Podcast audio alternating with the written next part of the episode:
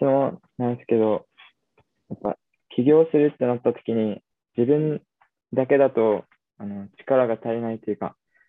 他の人に助けを求めたいっていうのもあって、それを友人とかと一緒に起業するってなった時に、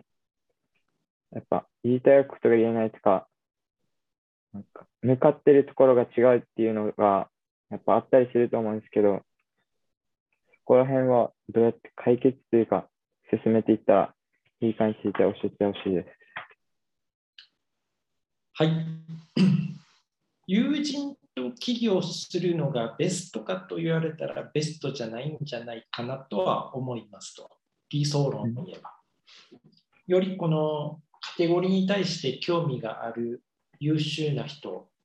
で、かつこう、まあ、友人だからそのついこう言いたいことも言えないっていうのも全然わかりますし、あのそういうややこしい関係じゃなくて、まあ、例えばこうカップルで始めるところまたややこしかったりするんですけども、あのそれこそカップルで喧嘩したらそれが事業に影響するとか、ちょっと勘弁してよみたいなところもあるんで、あのややこしいのでベストではないとは思いはしますと。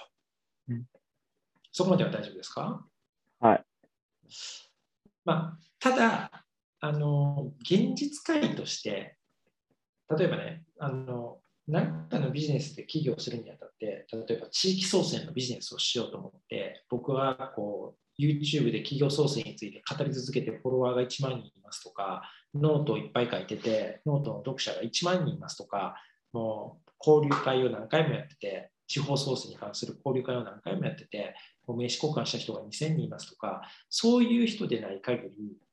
現実として自分が起業しようとしているカテゴリーに興味があって優秀な人に出会える確率って少ないと思うので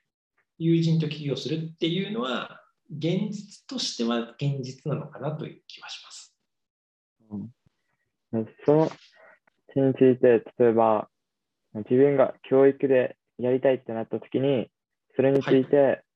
あのずっと友達と意見交換したり話して、こういうとこダメだよねとか、こういうとこ直したらいいねっていうのを、まあ、何回も、あのやり取りしていったら、まあ、少しずつ見えてきたりはしますか？見えてくるっていうのは、その人が優秀かどうかですか？人と一緒にビジネスをやるってなった時に、目指すところが一緒っていう感じにはなっていきますか？そうですね。あの目指すところが一緒であることは必須ではあると思うんですけど、理想を言えば友人ってやっぱりややこしいので、例えば彼女と起業してもいいと思いますかと言ったら、まあ、一言で言うとややこしいよねっていうだけの話で、あのベストではないと思います。ただ、あのすごいたくさん人脈がある人でない限りは、友人とか彼女と起業するっていう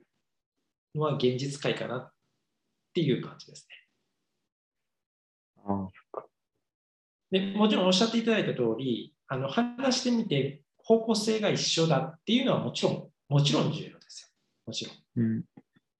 できるだけ早くあの、友人を集めてくるっていうのもダメじゃないんですけど、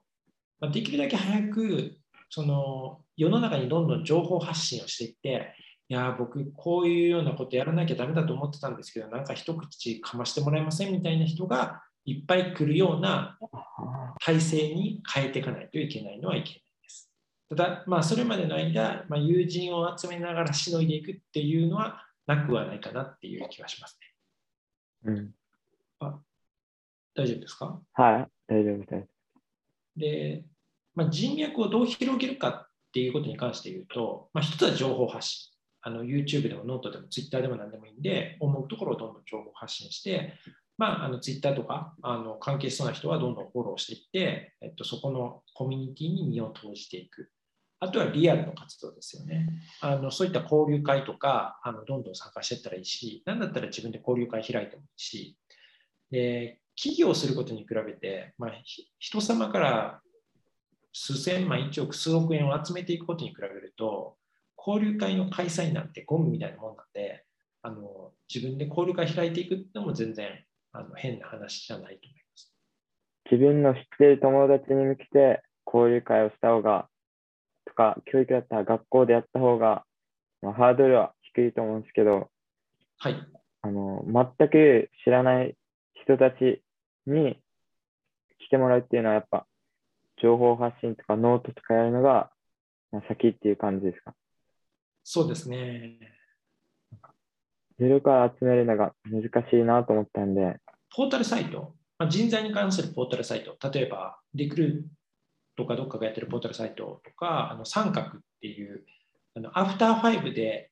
ボランティアで手伝いますみたいな、そういったサイトとか、あの有名なところで言うと、ウォンテッドリーみたいな、あの本当ミッション中心の人材募集サイトとか、あのそういったところにももちろん情報は出していって、もちろんそこからの応募っていうのはメインだとは思うんですが、あのそれ以外にもそういういろんな人脈を作っていった方がいいと思いますね。で特に企業直後ってあの会社が組織化してないのでいろんな働き方も許容してると思うんですよ。例えばアフターファイブしか手伝えないんですけどいいんですかって、まあ、こっちからしたらもう猫の手でも借りたいぐらいだから全然結構ですっていう感じでしょうし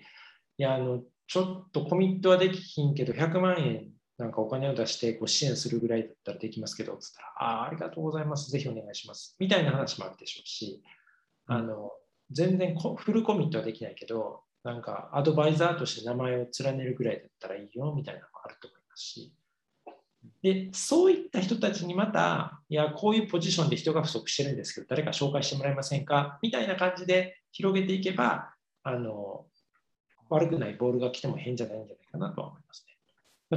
ちなみにあのガヤックススタートアップスタジオでもやっぱそういうようなあの我々の関係者いっぱいいるんで、こういうビジネス今立ち上がりつつあるけど、このビジネスに参画する人誰かいませんか？つって声かけて集めてくるっていう、そういう感じなんで。で、ちょっと話変わりますけど、まあ、友人だと言いたいこと言えないこともあるというふうなことがあったと思うんですけど、あのそれはそれでやっぱり問題で、やっぱ言いたいことは全部言わないといけないんですよね。言い方とかはやっぱ気をつけるべきだと思うんですけど、感じてることは言うっていうトレーニングはした方がいいですね。言うときは、そんな気使うじゃなくて、もう本当に正直にっていう感じが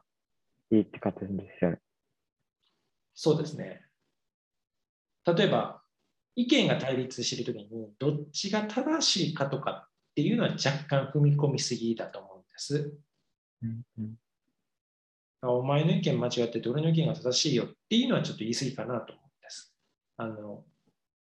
自分がどう感じてるのかっていうのは別に変じゃないんですよね。ああ、うんあの NVC っていう会話の方法があるんですけど、これも本に、ね、なってるんですごくいい本なんですが、ぜひ読んでおいてもらいたいんですが、NVC という本でして、はい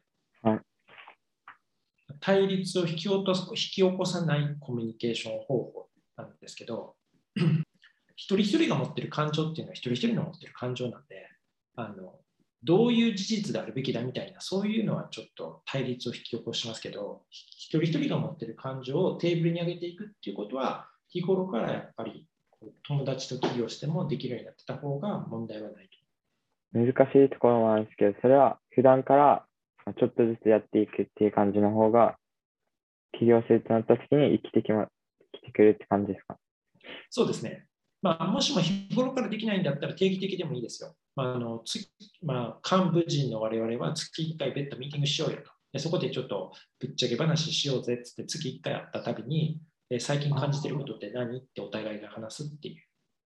で、別にそれで白黒つけようとか、どっちが正しいとかっていうのは次の話で、とりあえずぶっちゃけようぜ感じてることっていうそういう場を持った方がいいでしょうね。もうあえてこういうことを言おうっていう会みたいな機会を作ることで、まあ、余計な気遣いみたいなのをいらずに話せるっていう方がいいって感じですね。そうですね。うん。ありがとうございます。はい。では、どうもありがとうございました。ありがとうございます。